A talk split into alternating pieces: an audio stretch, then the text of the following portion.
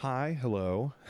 Welcome to another episode of Stefan Things. Um, I'm really excited for you to listen to this episode. I think that the conversations that we had are really important and interesting, and I had a great time. My guest is named Sky McKee. He's also an artist, musician, super whatever.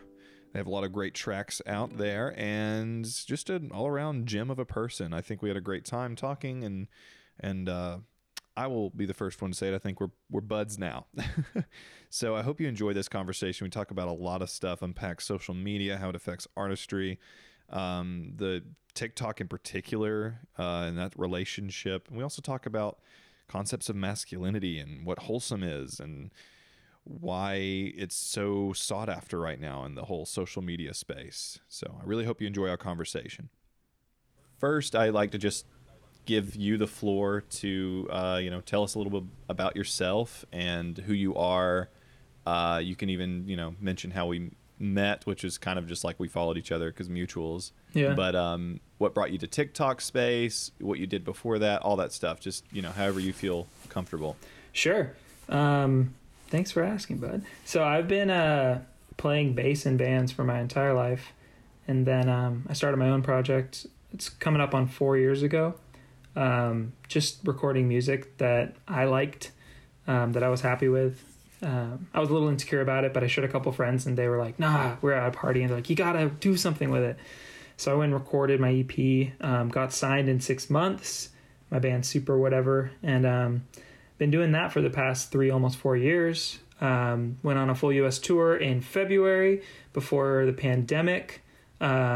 Well, not before the pandemic, before uh, the quarantine, and so did that. Made it home safe. No one we know of got sick from the tour.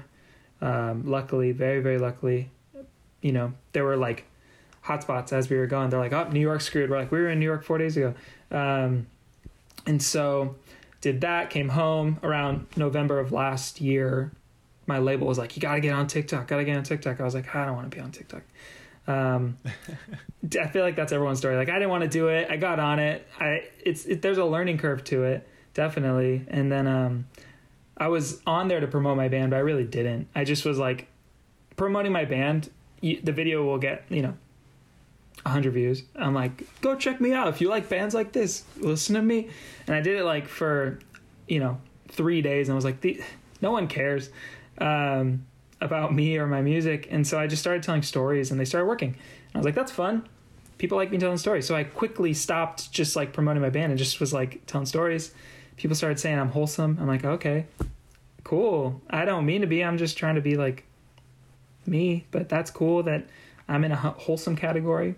Um, and then someone was like, "You're like the modern day Mister Rogers," and I was like, "I could do that." I was talking to my wife. I was like, "What if I just like did that?" She was like, "Cool, niche down, like have fun," because I'm all about social media. And uh, did that for a month. And actually, just today, I just switched it back to Sky McKee. I don't know if you saw. I noticed. Yeah. Yeah. I. Uh, Which I I think it's cool though because like you you rode that wave, you know, and then like now it's time for you to own yourself again. Sure. If that makes sense. it was fun, and a lot of like comments initially were like, "Oh, don't like." He has a legacy. Don't do you know? Don't be disrespectful. I was like, "Oh, I want to do this and be respectful." Kind of like I saw um, Willy Wonka TikTok. I was like, it's like a similar thing, but people hold Fred Rogers and Mister Rogers so closely together that there was no separation. They're like, "You're spitting on a grave." I was like, "Well, to be completely honest, like Mister Rogers is a character, but." I understand that you don't see it that way because he affected your childhood so much that you intertwine the personality because he was so similar to his character. Um, and so, yeah, that's where I'm at today is just making YouTube videos, waiting for my little one to come, uh, to be born, and uh, making TikToks because it's growing really fast and it's really fun just to be stupid. I agree. I think there's something about uh, TikTok specifically. Um, it's like the era of so like shit posting has always existed, but now it's like accessible to everyone Mhm. In a way that it never has been before. I think Vine was the pioneer. Vine was the MySpace that TikTok is the Facebook. I think. Sure. That's the way I that's, I see it at least. Um, but it's it's it's weird. I actually had this conversation with a, a lot of people I met early on when I was on the platform. I was like, because my name Cringe Junkie actually comes from just me like enjoying, like people a lot of the times use the word cringe like in a derogatory sense, but I say like cringe is just like secondhand embarrassment, but it doesn't nec- incessant like it doesn't mean like it's wrong. Sure. Um, it's more of our gut reaction to seeing something that maybe we would be afraid to share about ourselves. And I noticed there's like a fearless, um, there's a whole side of TikTok that's just people just fearlessly projecting themselves out there. And sometimes it gets dramatic and there's like drama like between like this grandma and this grandma, which I think is it's funny, but it's also like, oh my gosh, you know, like they're airing their dirty laundry. But nothing like that has really existed to in a way where everyone can see it now. Like it's just the way the algorithm works, you know, the way like Mhm. what you watch and all that. It just like shows up. And so now you're seeing like a really intimate part of someone's life that they've chosen to put out there and they may not really recognize or understand like how much out there they're putting themselves. Mhm. But anyway, it's just like totally uncharted territory, I think, as far as like creative spaces are concerned. Yeah. But I've I've had a lot of fun with it. Yeah, I mean, some of my songs have hit a million streams, which is amazing, and playlisting and things like that. But like, people who are invested in me and what I have to say, it's that sentence is clunky, but I've noticed that there has been more than I've ever had. People who are interested in what I have to say and my values and um, how I see things in this world, and that is incredibly rewarding as a content creator. I've been making music since I was 11. And so like now I have people who are validating that. I don't need the validation, but it's nice as a creator for people to say, "Oh, we were sad that you were gone for 5 days. We've missed your content." I'm like, "Whoa. That feels really I think good. this is the age of like authorship. Mhm. Um, as far as like this is for all the arts too. Sure. A, there's been like more of an interest from art consumers in who created the thing. Back in the day, you had your rock stars, you know, your big time like movie directors and musicians and, and different artists. But now it's like people want to connect with everybody, like not not just your most famous, but they want to like they want to like politically align with you know their favorite musician, their favorite filmmaker. Sure. Um, more than ever, I think, mostly because I think political discourse has become so part of the pop culture. Mhm. Um, but yeah, it's and I've noticed that in your content too, specifically as people flock to you because they like what you have to say, and because of that, I think it also means that they um, like more intrinsically enjoy your music too. Mhm. Yeah, it's weird. it's really weird. It's all really weird. I don't really understand it. I think that like the world has enough white dudes. Um, just Me, I agree. I, I just I want to kind of be an echo chamber, not an echo chamber. I want to be like a, uh, kind of a bouncing off point for people who don't look like me. I want to be a platform so I can help people go be me, go do what I do. Like go not be me, but be be influential. Like I want to help people get emotionally healthy and help people show people my journey. Like my old music's about like depression and suicide and I wanted to show people that so I could show people like look, this is how you get healthy. Look, this is how you get through that stuff. So you like let me just be the like let me just serve the people that are going to go change the world. Let me be the like the band-aids and the like the like you know medicine for the people that are that don't look like this. So that's that's Right. the vibe that I'm trying to invoke. I'm really glad that you said that. That's actually something I'm really passionate about too. And I always, because I'm a filmmaker first, that's what I'm trained in filmmaking and broadcast journalism. And um, I never had, my intention was never to be seen. Like, Same. my intention was always, I want, I, I have a voice, sure, and I'd love for that to be heard, but I'd much rather provide a microphone to other, specifically marginalized groups Mhm. to create their art because they've been so silenced for so long Yeah. Unfortunately, especially in like developed cultures. And so I, you know, I saw that problem and I didn't want to stand idly by, you know, and benefit from the problem, Mhm. which is the definition of privilege, right? So I wanted to use that tool as a means to help others raise them up. And then I found that on TikTok, I was like, well, people really like hearing what I have to say. So how can I use this in a way that helps others? And now, like, like I do these live streams where it's just me hanging out. I call it group therapy. I'm not a licensed therapist at all, but it is just like a it's an intentional space to just chill and like talk about like safely talk about our problems, what's going on, things that we're worried about. Mhm. And um, I'm constantly being thanked for that, which is a great feeling. But I'm hopeful that moving forward, I can get back into this whole like, here, you take the microphone because I think your voice needs to be heard more than mine. Because we have, again, there's there's a million tall white dudes with glasses. Sure. um, there we're like a dime a dozen as far as like creatively speaking, and it's not to like knock our creative voices, but I think that self awareness is important in like maintaining artistic integrity. Yeah, and I think for me with my project, I had to get knocked down a peg. Like it was, re- it's really, it's been very um, eye opening with just my privilege and things like that. And I never, I, I was raised in a conservative family. It wasn't celebrated. It was just the way things were, and no one really brought it up because it was an uncomfortable conversation. And so I don't even know if they knew how to have that conversation or what that conversation was. And so doing music has been amazing because it not only has helped me uh, help me help others, it's helped me see others as equal. And it, it sucks to have to say that, and it sucks to have to like learn that. I feel like that should be in. I, I feel like it is intrinsic, but then there are you know people muddy that. But it's been really nice to just get back to love and get back to respect and get back to um, what my own parents never taught me. What now a you know 14 year old online has as much as it seems like it could be a bashing or a Twitter, you know, rage. Like I am learning, and I need, like, I'll I'll I'll go search it out on my own. But like, and I have searched it out on my own. But I want, I want us all to learn. Which is why when people are like, "Hey, how you said that was stupid," I'm like, "Ow," but maybe. Like, I don't want to like. Right. You could be right. I'm trying my best. I'm not the best. I am trying my best. So, yeah. Teachability, I think, is important uh, for all human beings. Uh, being teachable is not taught, unfortunately, Mhm. uh, especially not in the U.S. Like our education system is very much like forgets uh, that we all have to take place within a greater world, Mhm. and rather than we are the reason for its existence. Yeah. And uh, I've had to learn quite a few hard lessons too, and for the virtue of where I grew up. I grew up in the deep South, Bible Belt, you know, very conservative uh, background. Luckily, now my parents are very left leaning. You know, have, they've grown too, which Mhm. is really amazing. I'm very lucky.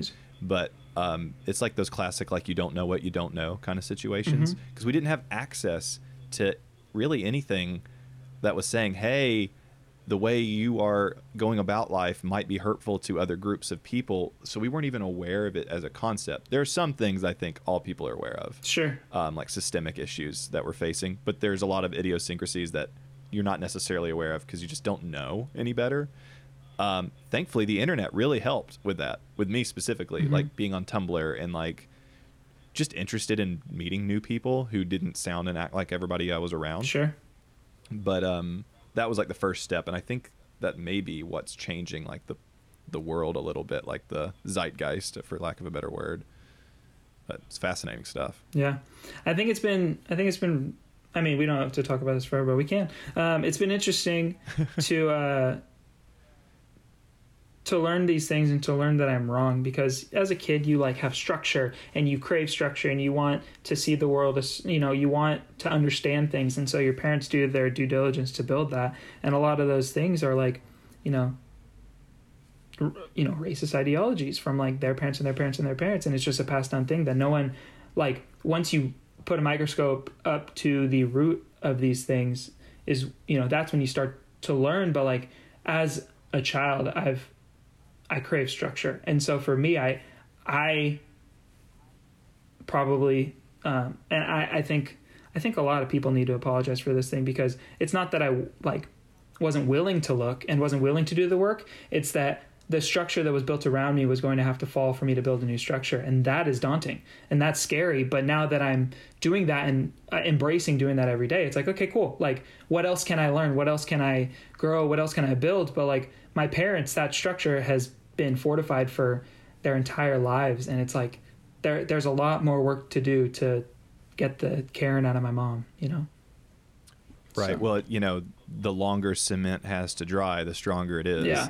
so yeah, Yeah. that makes a lot of sense. Yeah, yeah. I um, I've had to have you know plenty of uncomfortable conversations in the recent past. Um, you know, in the past couple of years, and had to really educate myself on like, um, you know, co- like discussions around race and politics in the U.S. Um, in particular. And you're right. You have to really embrace that discomfort, uh, which it goes against our whole upbringing in most cases and our programming as human beings too because discomfort is like the thing you avoid like Mhm. naturally it's our our brains are designed to not embrace those things but that's what helps us grow it's just, i always make the analogy it's the same reason you know you lift a heavy weight you tear the muscle to build it to make it stronger Yep. and that same same thing applies to our minds and how we uh, adapt to new concepts and things like that it's never the best growth comes from the most discomfort i find Sure, and it's also And, uh, a big thing for me is like like relearning the basic understandings of humanity is like I understand the embarrassment of being like, damn, I got it wrong, but that doesn't mean you shy away from it. That means you like push deeper into it, and that was you know that's the like the white fragility that um, that I think I've had to you know push into and push through. And i'm you know i, I think it's easy to have these conversations and be like wow it, it must suck to be like privileged and not know it. And, but i'm like you know what? Like i'm just learning. I'm a 27 year old man. I wish i would have learned this. I wish i would have never had to have this conversation outside of love respect unity. And I, I wish this wasn't the way things are. It is the way things are. How do i how do I not be embarrassed to lear- relearn the basics? How do I right go at it with respect and you know apologize if I've hurt anyone with microaggressions that I didn't know? So, yeah. Yeah, I think it's important. I've noticed um, I've emphasized showing grace not only to others but for ourselves Mhm. too, uh, because it is easy to get caught up in like you know self bullying, like you know how how dare I have not seen these things, you know, because you cringe at your past self. You know, I'd punch my past self, you know, if, if I heard some of the things he said in high school, more than likely, you know. But I think that's probably true for everyone. I think that's like a human thing, or at least it should be. We should look back on ourselves and not be a huge fan Sure. Um, because we should always be growing. But I'm glad that you've been able to occupy a space like that on TikTok of all things, and I and I, I agree with your audience when they call you wholesome because I think that these concepts wholesome and this is I I want to like segue into a conversation Go. about like what wholesome means Go. because it is I'm sure you've noticed that words become used quite a bit in the recent past. It's um uh, there's been like a more of an interest for content that's wholesome that makes you um, feel safe because I think that's part of what wholesome means. Mhm. There's nothing um, wholesome content does not set off a red flag for anybody. I think um, even somebody who is a bigot, they know they're a bigot and they proudly wear the bigot flag, can in some way see and recognize wholesome content for what it and, and call it as such, Mhm. recognize it and call it as such. And I think that's what makes it um, palatable and makes it succeed right now specifically because the world's fucked up. And it always has been but now it's like even more in our face. Yeah. um, and we're constantly hyper aware of it so people are looking for some form of like healthy escape because i think escapism is good in balance. Um, you actually need it because you need to take a break from the world and then you know gather yourself.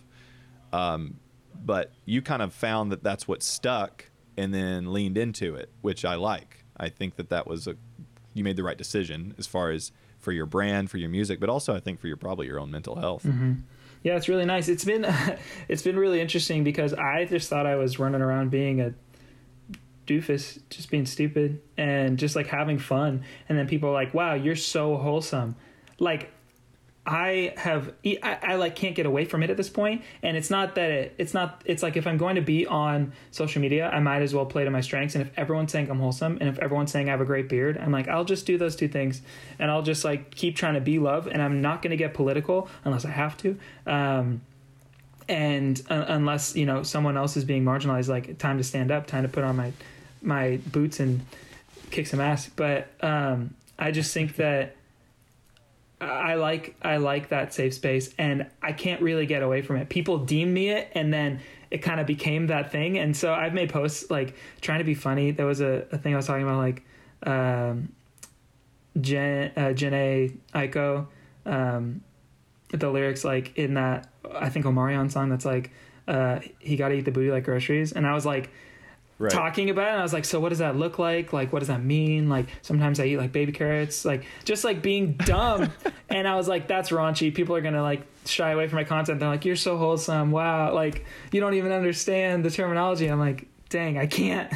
I am I am in it, so I might as well deep dive and just like be that person because that is just me personified and like boiled down. And so um it's been cool. I, I just want to say it's been cool to see other creators. Um, there's this uh, trans girl um, who is just such a sweetheart.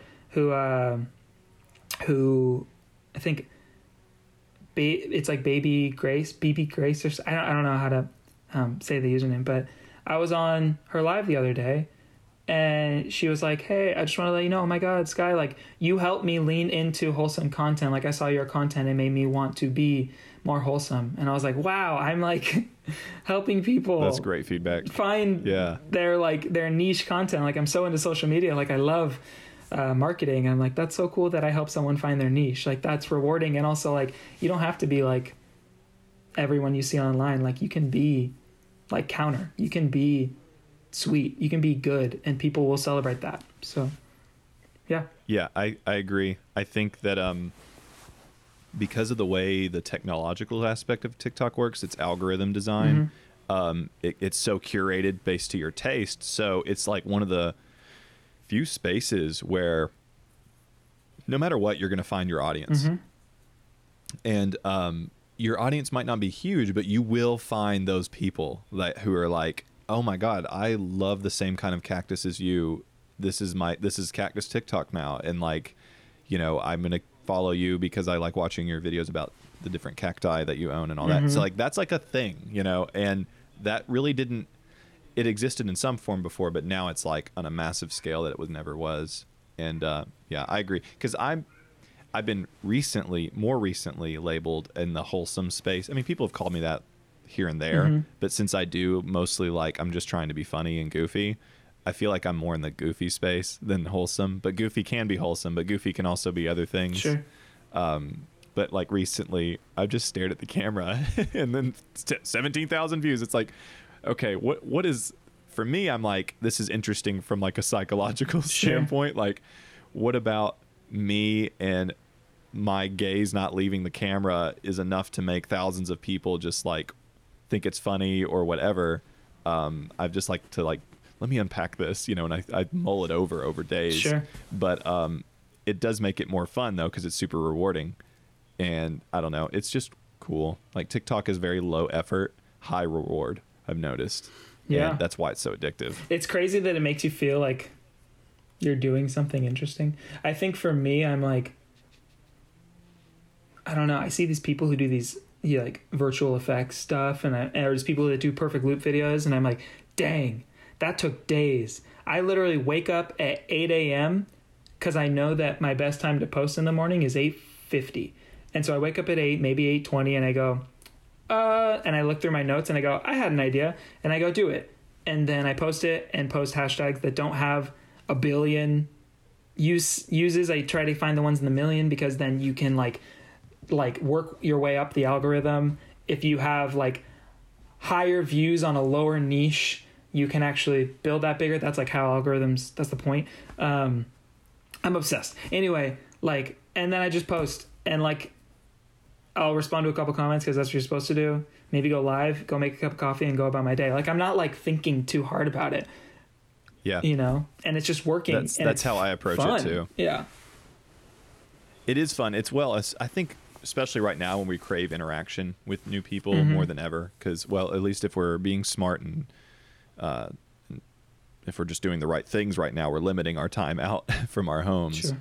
But um that's it's been like there's no coincidence that TikTok blew up really right when this pandemic hit, Mhm. I think, because it's it's like the the most entertaining form of escapism, but it's also like it's like social media on steroids too. Yeah. Because so many people have been able to meet and collaborate, and um, when you find somebody who's into the same weird shit as you, that's always like a, you know, I know it's happened to you, and like when it happens in person, it's like you've hit a gold mine. Like you meet somebody at a party, and they just happen to like the same, like niche version of a Radiohead song that isn't on any records. You know, like it's it's just it's like gold and it's amazing. But when you're on TikTok and you just like stumble upon it, it's that same feeling. So you're like chasing that high. Mhm. So I can see how it can be like dangerous and addictive, but um, I'm just like as long as it's balanced with everything else in your life, like you know, enjoy it for what it is. Because for me, it's literally created the beginnings of a career. So I can't talk too badly about it Yeah. at all. Yeah, and that's it's crazy. We I've had the most growth on my label, like bands on TikTok. And so even though it's just Sky, I have like a super whatever account, I don't use it, but I have like just the Sky McKee me brand, whatever it is, like is working so well that people everyone's like celebrating it, even though like I'm not like making money off of it yet. Like I've gotten I'm on the creator fund and I've like gotten brand deals, but I don't want to like have the coldest water in my video and be like, oh like I just am not interested or like bang energy. I'm just not interested yet. Um maybe one day, but I'd rather just like make YouTube videos and hope for hope for one day a royalty off that. Um but yeah, it, it is like a budding career. Like I have it's funny, my drummer kind of sidetrack my drummer. I sidetrack a lot and I apologize. Um No, no, go for it. my drummer talked to me about he's like yeah i know it's like you can get a lot of followers really fast but like it does it's does it's not the same as instagram. Like it's not the same. I'm like it's 200000 people who are following your tiktok page is a lot of people. Like let's say a quarter of those amount of people are actually invested. Let's say half of that are people that are would be willing to buy a shirt with your face on it. That's a lot of people. Like that is what what is that number? That's 25,000 people? That's like a lot of people. Like it doesn't matter how many people are following you and if they're engaged with your content it matters that it's a platform where you can share your thoughts opinions jokes wholesome content and someone's going to see it if i was posting to instagram even last year it's a beg we had to get like so much marketing money just to hope that a, a song did anything I have gotten good with Spotify, Apple. I have so many friends at so many things. Facebook eh, throws us stuff all the time. Like so many people, you have to like beg. And with TikTok, you just have to be consistent, like at whatever, and it'll work. So, You just have to exist, yeah, on the platform, really. Because consistency is huge. I know that there are a lot of inner workings um, that they're constantly tweaking. Because I know when I first started, um, it was the way it uh, populated your content on your the following s- uh, like feed. It was chronological, and then they took a, a note from Instagram and Facebook and changed that yeah. um, because it benefits them. But it did hurt creators there for a while. But there's always a way to figure it out. And even then, it's still the most accessible platform to really put yourself out there. And uh, people really rolled their eyes at it for the longest time, which is so funny. Still do. And now, yeah, they still do, sure. But like, it's the people who are rolling their eyes at least have the app on their phone now Mhm. and they watch it in bed before they go to sleep. They just don't create content because they're too, you know, maybe they're too nervous to or whatever. They're just not interested in that. But like a year ago, people were like, I would die if that was ever on my phone because all they associated it with was like Musical.ly and like kids and like problematic content and stuff that it did have issues at the time. But now it's like exploded into it's like a thing now. You know, you say I make TikToks and and like it's not weird anymore. Mhm. If that makes sense. Like I don't know. Like I said it today at orientation at part time work that I've got and like the whole room was just like, "Oh yeah, that's a thing." Like, you know, there was no like, "Wait, what? What is that?" You know, it was like they accepted it immediately. Yeah. And I was like, a year ago I was in film school talking about making TikToks and I was like shunned Mhm. because they're like, "That's not art. That's not film." And so I joke right back with them. I said, "Well, it actually is." And Yeah. of course, they'd want to get into a debate over it, but um, I think it is. I think it's an extension of storytelling. Um, I love it. I really do. Yeah. I'm I have a posting lot of fun. I um I'm posting one today. I posted one this morning that was like change my username. People were like, "Woo!" Like no one was like, I was afraid people were gonna be like, you used his name for a clout, which I didn't. I literally was like, that sounds fun, and I did. I was like, I'm bored. I'm changing it. Um, and I wanted to change it early because if I like got a million followers and was like, I'm Sky now, people would be like, what the? Like you just rode that fame, but I already had like almost, I had like 90 something thousand and then it jumped me to like 200,000. So I was like, okay, that's a, a lot more people, but like I'm hopping off this train to respect his legacy and not just like ride his name to like fame and success. I was like, that's, you know, that's not right. And so um, I'm posting one today about toxic masculinity and about how I've just been posting about me and people have been sending me uh, videos of like how to stop being so feminine. And I'm like, being sensitive and being honest with my emotions. Why is that like, what makes that feminine? What's wrong with being feminine? What is feminine? Like, what is masculine? And why is me trying to help people with their emotional intelligence like demask like demasculinization? And I've never cared about being masculine but I really hate it when people say I'm something I'm not. Like right. don't put labels on me. Whether or not I subscribe to them like you're you're trying to hit me with a gender binary like get out of here so yeah. Well, I mean, I know you saw. Um, I think you saw my video I posted I yesterday. It was mm-hmm. like I covered the same thing, and that's something I've been um, really pursuing. In fact, I don't know if you have the CoStar app, but I downloaded the CoStar app uh, because people are always asking me what my sign was, and I always forget my like rising and all that. So I downloaded it, and it sends you these like um, push notifications.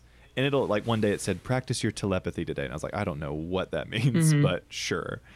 But the other day it said um, it said you are a non-binary something and just like it called me non-binary.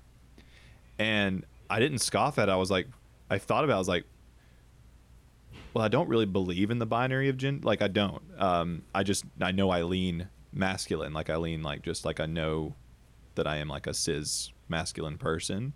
But i know that it's a spectrum. And it got me thinking. I was like well maybe i am non-binary. Mm-hmm. and i've been struggling with that for like a week now. Not struggling but just like mulling it over but yeah, I made that video yesterday because it's it's it's a hot topic right now because Harry Styles posed an address on Vogue, and of course, a lot of people who I most most commonly are just very insecure in the concept of gender identity, and uh, they attacked it and said it was like some like it was itself was an attack on masculinity, and they're trying to like change men and blah blah blah, and I don't know that I just felt inclined to make uh, a TikTok, which is kind of out of character for me, where I like talked about something I believe in. Mm-hmm. Um, that's why I said what I said. I was like, people assume that masculinity means zero percent femininity, and I say a strong man or a strong um, male identifying person leans into femininity and understands the benefits of it. And anyway, I, I think a lot of people get misconstrued or I think usually it's insecurity. It really is. I know that because I see it in day to day life, like specifically in within toxic masculinity. Sure. Um, something interesting to me um, is that um, different societies deem different things masculine and feminine, and so like uh, it like technically is a social construct. That's what my post is about today, and I'm kind of nervous to get flack um, for it, but like it is a social construct. Like how people deem those things and how you deem those things are based around your upbringing. A lot of it, people say nature and nurture. They they can't really draw the line where it is, but it's leaning towards social construct, and um, and attaching that to one's uh, physiology um, is uh, a social construct. And so I think it's very interesting um, that like I don't know, go go wear clothes. Like just because you said those clothes are for this and those clothes are for that, like uh, we're having a the, the sex of our daughter is female and nothing like we were like why why would we just buy pink? Like why why do they have to like they can they don't even have to like i think that's the big thing. My parents talked to me about like well the issue is like giving kids you know the option. Once you give the option and i'm like first of all, shut up. Second of all, like our kid doesn't have to like make a decision I mean, it's probably rewarding to know who you are as a person, but like just because you're not like a fiend for pink doesn't mean you're not like how you identify. Like just because I don't wear pants every day doesn't make me a man, a woman. Like it doesn't it doesn't change like how I identify. And so that is the thing that bothers me so much is that like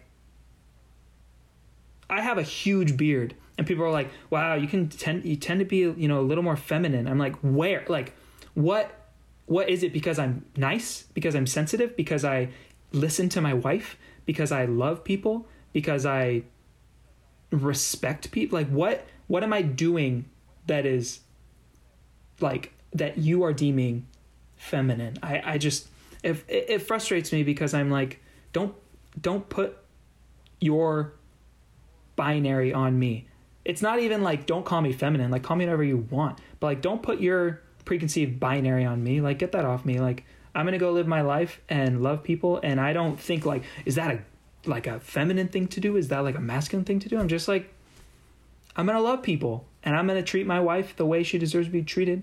And I'm married to my wife because she is the coolest person I've ever met in my life. It's not because like I don't know. That's that's a whole nother story. But yeah, sorry. Yeah, sorry. well, I, just, think there's a, sorry. there's a lot to un- yeah. no, there's a lot to unpack there when, especially when people like project onto you what they think you are, or like, or they try to judge how you present yourself. And uh, I think, I think what you and I are both not saying femininity is wrong at all. It's it's their concept of femininity and its and its association to weakness, which is a very sad and pathetic thing that specifically U.S. culture, but I'd say a lot of Western culture have have really like held onto for Mm-hmm. way too long. Like longer, it shouldn't have been there to begin with, but um, associating things like kindness and compassion and empathy, um, associating those things with weakness, and then projecting that onto people who, because they're angry. I mean, it's it's it's a weird, maybe a small amount of anger, but they're like, this guy has a big beard, and at a bar, I'd, I'd think nothing of it. But because he's talking about, you know, his his emotions and like and trying to be, um, you know, a proponent for like compassion and empathy, I, I now associate him with weakness, and that's like on them. That's like their problem, you know, not your problem.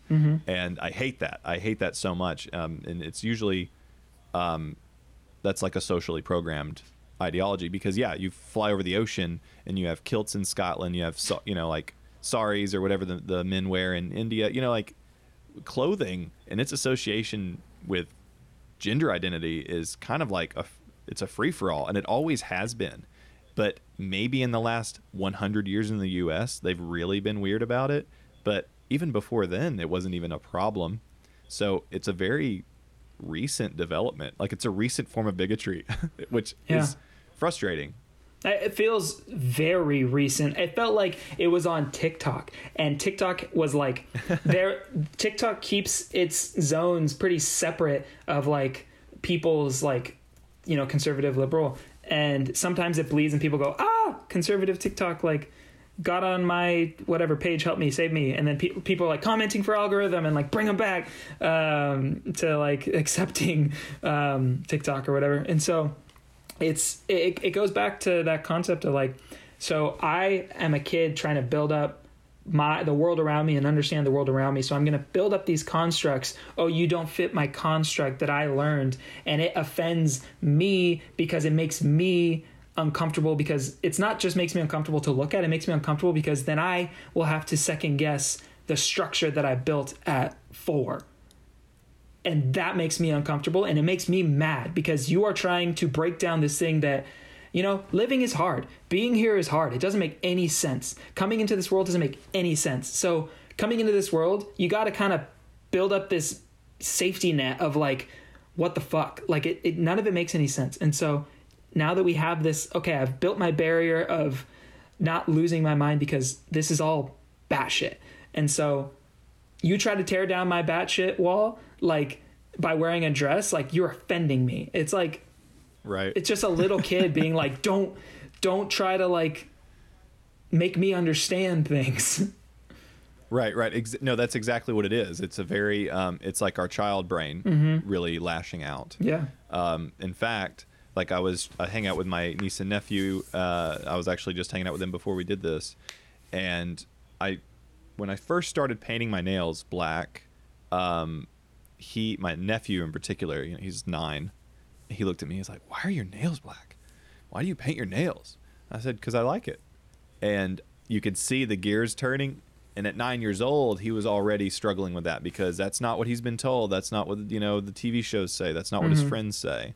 And then um, even his dad let his sister paint his nails, and they told me because I wasn't around when it, this happened, but he like, um, my nephew was like wouldn't talk to him for the rest of the day because he was just like struggling with that. But Mhm. then he got over it, and um, thankfully he got over it right, and like doesn't think twice about it now. So I'm like, awesome. I could be I could be that for you know for this kid Sure.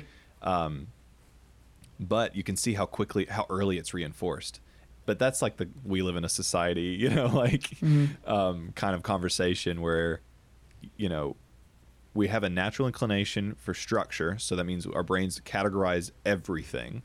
It's our, that's like what it does naturally. But we have a responsibility for ethical reasons to consider if that is right or wrong. Because sometimes it's it's not wrong. Mhm. sometimes you got to know what sand is and what mud is. But sometimes it's like this doesn't make any sense there's no real purpose for that categorization and there's no Yeah. real purpose for placing things in a box it doesn't serve any greater good and once you start thinking of things like that specifically the whole like does this serve a greater good um, you stop you stop caring as much in a good way like you stop worrying so much about what other people are doing Sure. um, so I, I find it very invigorating. It's like it's a release, if that makes sense. Mhm. It, it's an early in the process. It's uncomfortable, but coming out the other end is like you. F- it's very freeing. I think I've learned to love being wrong. I love being wrong because then I get to be right and I love being right. And so I love being wrong more than I love being right though. And I think that's the thing is I think that a lot of people want to be right and a lot of people have their little right house that they've built and if something's wrong, they're going to like throw rocks at it. And I think that I've learned to love being wrong because the moment I'm wrong, then I can like you can hit those those altruistic values if you're like willing to tear down your house. Because that's the thing that's crazy is once you break down your ideologies you are comfortable breaking down your ideologies. You're like okay cool. I got to break down my house again. Okay i'll rebuild it stronger. And that's okay. But the first time breaking down your house the first time breaking down your ideologies you're like oh no. What could happen? Like i'm not safe anymore. Like i'm going to lay in the fetal position because i don't understand the world. Um, the i don't know if you've seen the netflix film um, a pervert's guide to ideology. I've not. you should check it out. It's really good. It's about like why coke doesn't say these are the ingredients and it's how it's going to make your teeth feel because there's a lot of sugar in it. They say ah AAAH and it's like oh i'm chasing a feeling. Drinking coke is chasing that moment of when i drank coke 6 years ago and it felt good to drink that coke because i was with my dad. Now i want more coke and that's the ideology of like the cell. But the deeper you go in that it's like okay i've built ideologies around my life where it's like wow when i dress like this people like this are like this. And it's like okay breaking those things down that ideology and building it up to be like okay I've never done anything for me. I've done everything for everyone else and how I'm perceived. Like it's time to do things that make me happy because I am unhappy. Um, and Yeah. so, and i- in America, that's like frowned upon, and I'm fine with it. I'd rather be made fun of and love people and love my wife and respect people and be respected for the rest of my life than to be a bigot and to like get drunk with my buddies and have like a good time air quotes anyway Yeah, yeah. Well, I think that's being authentically yourself too. sure There's a difference between living in a way that you think you should live and then figuring out who you authentically are and then just allowing that be your compass as far as how you like project yourself like how you present yourself and how you speak to others and all of that because then people like that flock to you mm-hmm. And you start to find your your real tribe. You know, you start to find human beings and souls that like enrich you. Yeah. For me, it's like that's why I'm such an advocate for being wrong also because I in being wrong, I've met and and have the strongest connections that I've ever had. Mm-hmm. And uh, you know, a lot of that was through a lot of hard lessons learned, you know, abuse and and poor people and you know, bad people in my past. Um, but now that I've like made the concerted effort to push forward and learn those lessons, I'm now meeting like the coolest fucking people I've ever met in my life. And Yeah. that, that really, and, and we're able to like co-enrich each Mhm. other too. Cause it's not just a, it's not just a take or a give, it's both. And Which is rare. yeah, and it's, I hate how rare it is, but its rarity is its value too. Mhm. Um, so you know, I wish that th- these things occurred naturally. I guess is my only lament is that it this stuff happened naturally. But unfortunately, people in positions of power and authority need you not to be that enriched because they have to take advantage of you. Sure. um, yeah, so you need to be a little dysfunctional for positions of a uh, like structures of power and authority to to utilize you for their means Yeah. and uh, so you need to be unhappy you need to feel you need to be chasing that feeling to get that coca-cola um, because if you are happy with what you have You and won't like are chill about it yeah you won't go buy coke. And uh, you won't go buy either form of coke. Yeah. Yeah i think it's uh, I, I, this week my the thing i've learned um, is that uh, just kind of like a weird little quip that i wanted to mention um, the people that don't subscribe to you don't subscribe to you so if someone comes to your page i'm just speaking social media but also this is like bigger concepts and i'm trying to understand it so there are people that come to my page and they say you're ugly I hate your I hate you. Like just mean random it'll be in the bottom you'll end up with 20 comments God. and it's one of the low ones or 100 comments it's the low one but it'll just be I hate your content like just like it's few and far between thank god. But there are people that really dig. I used to post my songs people are like this song shouldn't blow up because it sucks and your band sucks and you're garbage. And i'm like oh the thing is it's not just about them being user 100382 like that doesn't matter. The, the fact of the matter is they didn't follow you. They didn't subscribe to you. And if they did they want to see you. And so no matter how much they're talking crap they're either subscribed and interested or they and they're just heckling which that's their own problem or they're just a person that came and went. Someone that s- swept past you on the internet just to say something mean didn't follow you the algorithm will never show you or never show their you to them again. So cool that person said one bad thing don't interact with it because the moment you interact with it is the moment that more people are going to say bad things. You're telling the algorithm this is the content i want to consume and this is the content i like to see. So if you just let it slide you know slide by they didn't follow you they've disappeared into the nether of the internet and you never have to see them again. Like let it go let it slide. So that's something i'm trying to learn because my platforms are growing so much. Like my instagram's growing. I'm posting my tiktoks to reels. It's growing growing growing. And what i'm trying to do is just see those comments allow those comments to be.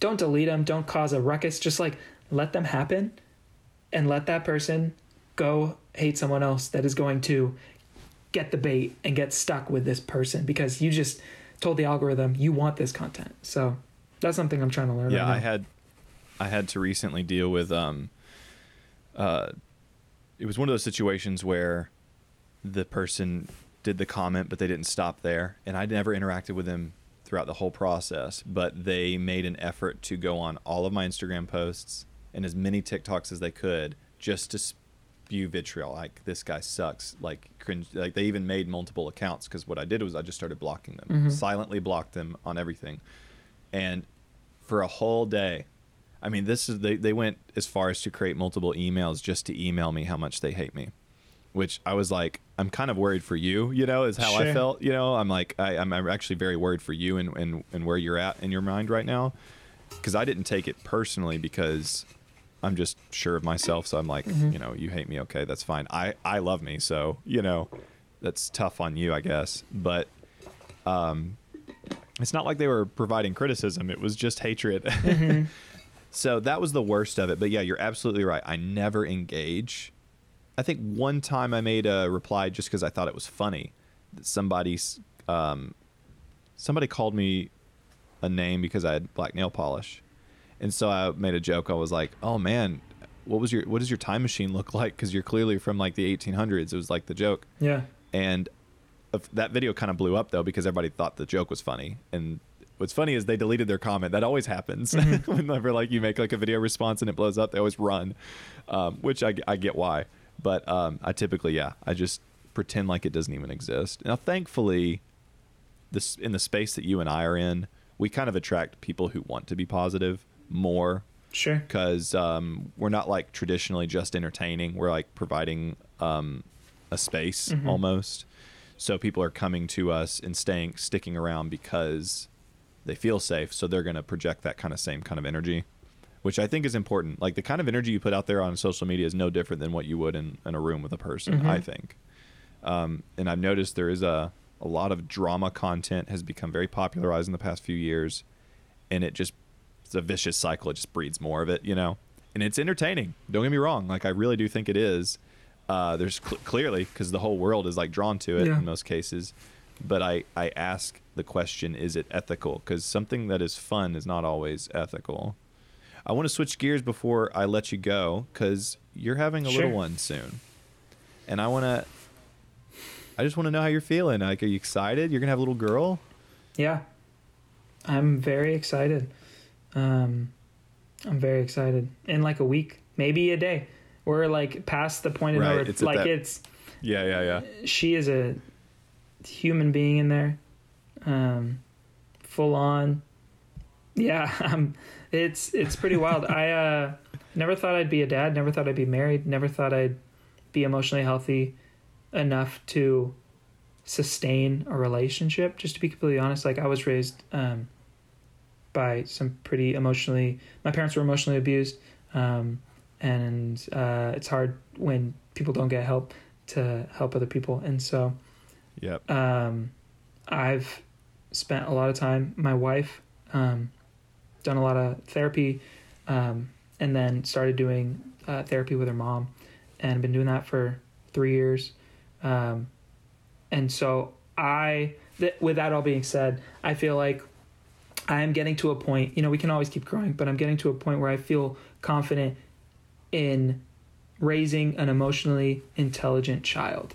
And I feel like that is not celebrated in this world. But once you understand those concepts and build up those walls and that understanding, like you you win. You win in this world. And I'm just, you know, in a sense of like you get to really love and you get to really connect with people and that's like what this is all about being here in my opinion. And so I'm very excited to have a daughter in this scenario, like in this world because I in this phase in life too. I just I'm so excited to have the emotional intelligence to raise a person and not.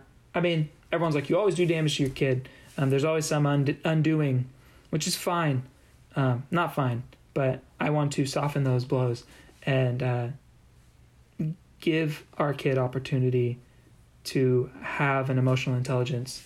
So if if there's interference outside of our little unit, she understands because there are bad people in this world, but she can understand how to rise above um, pain and hurt. So I'm excited. Well, Sky, I I think you I think you're on the right track, and I'm excited for you, and I can't wait for you to see your little one for the first time because I've heard that's an amazing moment. So I'm gonna bawl my eyes good out. Good for you, man. Thank you. yeah, I mean, that would be a normal reaction. That's probably how I would I would uh, react. Yeah. My dog's begging me for a walk, so I'm going to give you a moment to plug whatever you know. Where where do you want people to see you at? Where do you want people to meet you at?